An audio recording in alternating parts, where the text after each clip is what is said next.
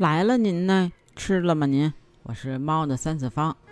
这夏至以后啊，就是天气最热的时候。进入这个夏季之后呢，这个入伏啊，也就是进入了倒计时。老话说啊，夏至三更属头伏。那夏至以后第三个这个更日啊，就是这个入伏出伏的时间起点，也就是这个六月二十一号，就是夏至了吧？那这个七月十六号，哎，那就是入伏了。那说到这个节气啊，就总说不了一句，就是这个该吃什么。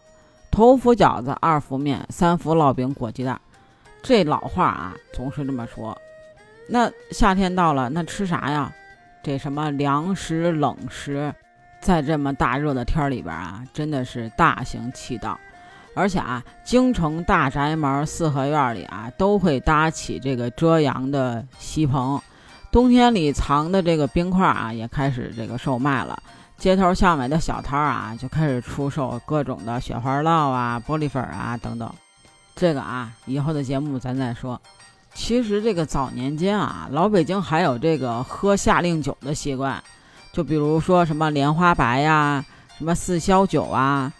对于不喝酒的人来说呢，那酸梅汤肯定是首选呀，也是夏日呃最受追捧的饮品之一，对吧？那咱之前也说过，肖复兴啊在《老北京的夏天》一文中就曾经说到啊，就和头伏饺子一定要吃素馅的一样，这可能就是长期以来民俗的力量。那这个乾隆年间呢，这个《地经岁时记》一书中啊。就说夏至乃国之大典，京师语是日家家俱食冷淘面，就是俗话说的过水面是也。这乃是都门之美品。向巡及各省历游的友人啊，都说这个好吃，而且啊，问了这个各省的游玩的人和这个朋友啊。都说这个京师的冷淘面特别的爽口，适宜天下无比。对这个节气的这个过水面啊，呃，赞美之词滔滔不绝哈。不过啊，也是说明了好吃而且是时候，也是这个民俗形成的原因之一。那在这个炎炎夏日里呢，被酷暑折磨的失了几分胃口的人来说啊。一碗清新爽口的过水面确实是好吃，而且啊适宜。所谓的过水面啊，其实就是一种凉面，古人呢称之为这个冷淘。过水面也是北京夏季的一种主要食品。在这个天气转热以后啊，油腻的食物呢已经让人实在是没了食欲，不少人啊都想吃点这个爽快的，对吧？就是这个爽口的。利口的啊，那不如自己在家动手做顿过水面，而且啊，经济实惠，还可以根据自己的口味去做这个配料，感觉也挺好的。制作这个过水面啊，其实挺简单的，你可以买这个现成的面条，也可以呢自己动手擀。嗯，将这个热锅中挑出的这个面条啊，解放前用这个呃深井的水拔面。是最理想的吃食，因为这种凉啊是扎牙根的那种，就是俗称呢井拔凉。用这种那个水过面条啊才够劲儿。当然啊，现在就是对人们来说啊，呃，讲究的人会用这个事先用冰箱冰好的这个凉白开啊过这个面。但是呢，图省事儿的呢，就是呃就是自来水儿啊，水龙头直接冲一下，就这种的。这种做法的面条啊，清爽筋道，吃的呢就是扎到这个牙根的感觉。二月二龙抬头啊，吃过水面就是吃龙须面。端午节要吃过水面啊，而且啊，在这个生小孩喜三儿的时候也要吃这个喜三儿面。办生日呢要吃长寿面。而且啊，就这个北京办这个红白喜事儿啊，招待客人呢也用这个过水面。在这个北京百本章俗曲啊鸳鸯扣插袋中啊，描绘娶亲的时候都是用的过水面招待的客人。那做这个过水面啊，配料很重要，可以用这个西红柿鸡蛋做这个汤卤，喜欢吃酱的呢，可以做这个酱卤，呃，也可以用这个大酱肉丁做这个炸酱卤，配有这个黄瓜、香菜、韭菜、青椒、豆角，还有这个蒜苗。那首先呢，把这个菜啊切成细丝儿跟这个小丁儿，豆角跟这个蒜苗啊，需要在这个沸水中过一下。另外啊，过水面还要靠这个蒜汁儿提味儿，把这个蒜呢去皮儿洗净，放入这个蒜芽啊，加点盐捣成泥，再加入一些什么虾皮呀、醋呀、香油啊，调匀，鲜香可口的蒜汁儿就调好了。然后呢，你再拿一个这个大碗。把这个面条和配料啊，通通放进去，这个拌一下，这一碗面条就算是好了。再说这个麻酱面啊，是老北京人夏天最家常的便饭之一。这个夏日过后啊，过了水的麻酱凉面就成了人们餐桌上的常客了。那做法呢也很简单，这个芝麻酱啊，加入少许的盐，还有这个凉水，是在这个和芝麻酱之前啊。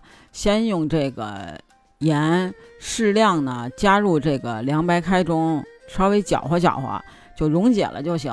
然后呢，再用这个筷子啊，顺时针的就搅拌，把这个盐水啊放入这个芝麻酱里边，顺时针搅拌。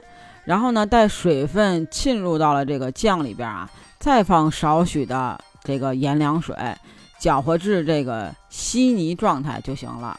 就是你看看那个，就稀了吧唧的，就能和开面，就那种状态就可以了。那这个面条啊，用水煮熟了以后，过这个凉白开，放在这个碗里啊，呃，边用电扇吹是边翻挑，将这个黄瓜啊切成这个细丝儿。